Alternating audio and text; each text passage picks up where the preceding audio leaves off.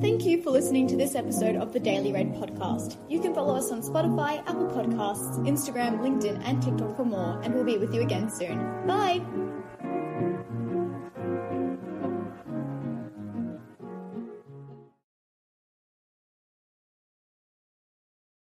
I'm joined by Kris Stewart, the CEO of QMusic, and the topic for today is all about the Queensland Music Awards, which are fast approaching on Tuesday, the 28th of March.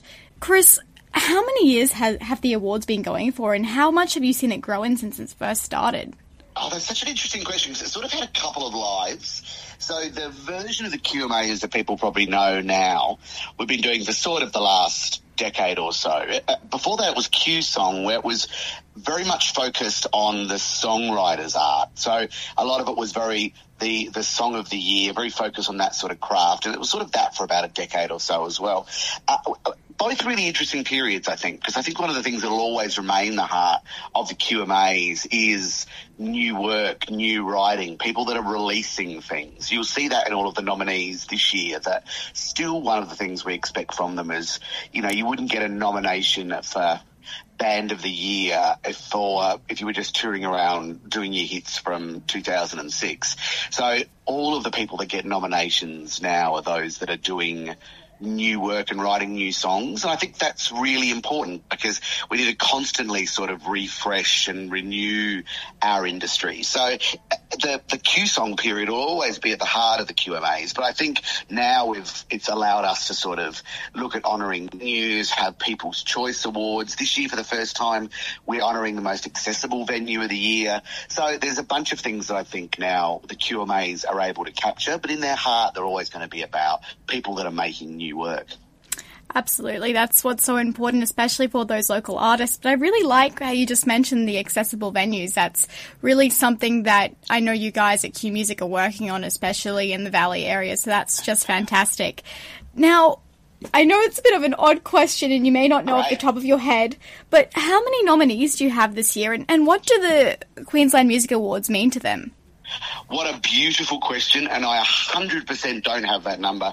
uh, so you've done a, a wonderful job. Um, so each year the numbers are sort of growing. That's one of the things that I think is really interesting about the awards because we're trying to capture the diversity of what's written. So you're also getting, you know, like heavy at one end, you're getting world music, you're getting pop, you're getting people that are writing contemporary classical, you're getting Indigenous and First Nations artists. So there's a number of different areas that the nominations are able to capture. And I think it speaks of how broad, you know, contemporary sort of music making is in Queensland that we have people that are writing, you know, great commercial country music and we have people that are writing electronic and hip hop. And I think what you want in an award like this is to gather the entire industry. So at the QMAs, you just see the breadth of what's being done in a state of our size. And I think for those guys, I think it means a lot. Like we find with the QMAs every year, that, it's very rare to not have all of the nominees in the room. Occasionally, if someone's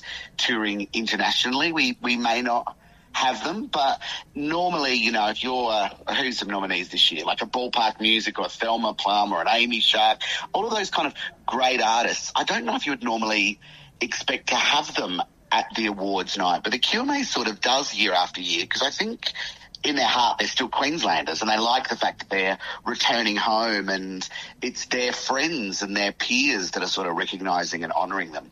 Oh, that's fantastic, especially in Brisbane. Uh, I find that it's such a lovely community. I went to the Apple store the other day to buy a new phone. I bumped into someone I knew. It's a bit like that. Now, are there going to be any special performances on the night that people who can come to the awards will look forward to? Yeah, there are. We normally don't announce it every year because we like it to be a surprise. So, um, but I can tell you there are two things we're doing this year that we've commissioned new arrangements for where we're bringing in one of them, I think there's a band of 13 that we're sort of creating for the night to do it.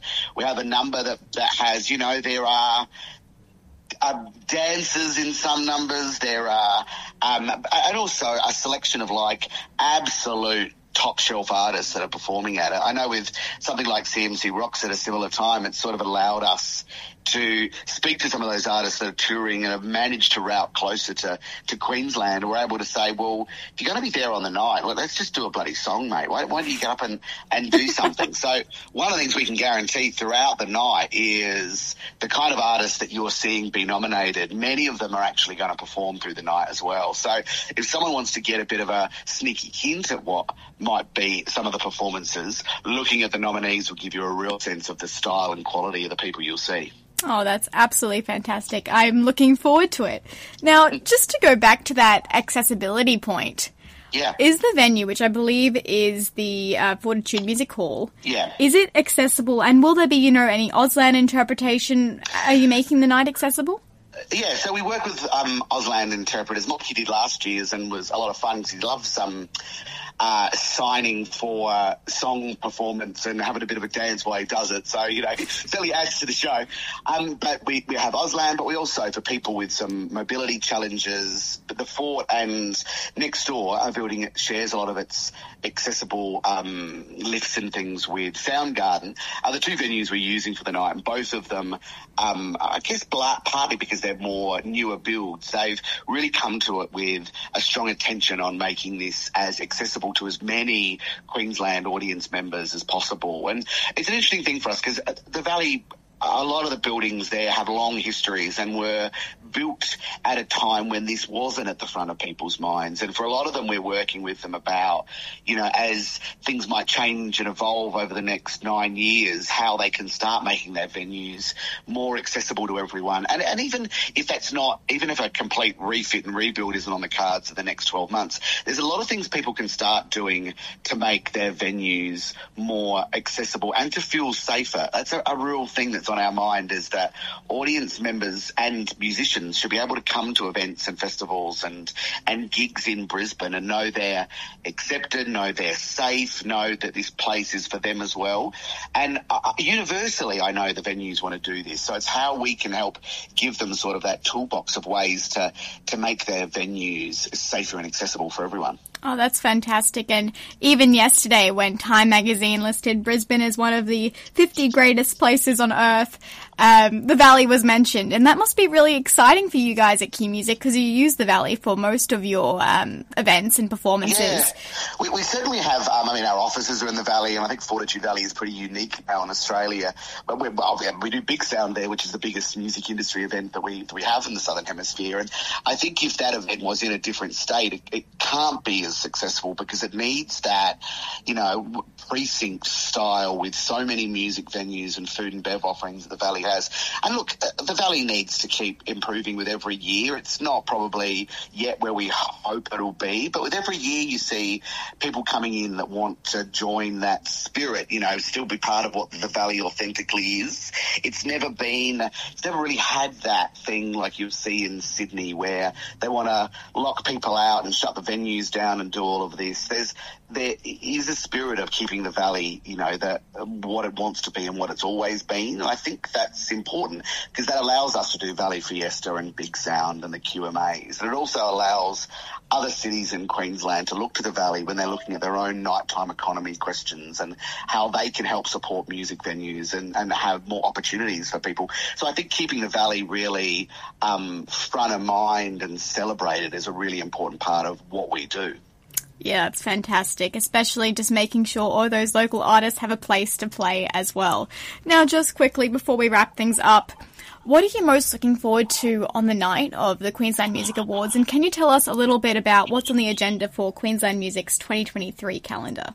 Oh, what an interesting question. I just got back yesterday from South by Southwest in Austin, and there was a bunch of Queensland artists who were performing at that. And we work closely with Austin and with The Great Escape in Brighton, both around bringing their buys into town, but also looking at how Australians can sort of go to those markets to sell themselves. So probably the biggest thing that happens for us post QMAs is all that preparation for Big Sound. And we had our first Big Sound for three years, you know, the first return after COVID happened in September and it was amazingly successful. It was enormous. On, on in many ways the biggest we'd ever done.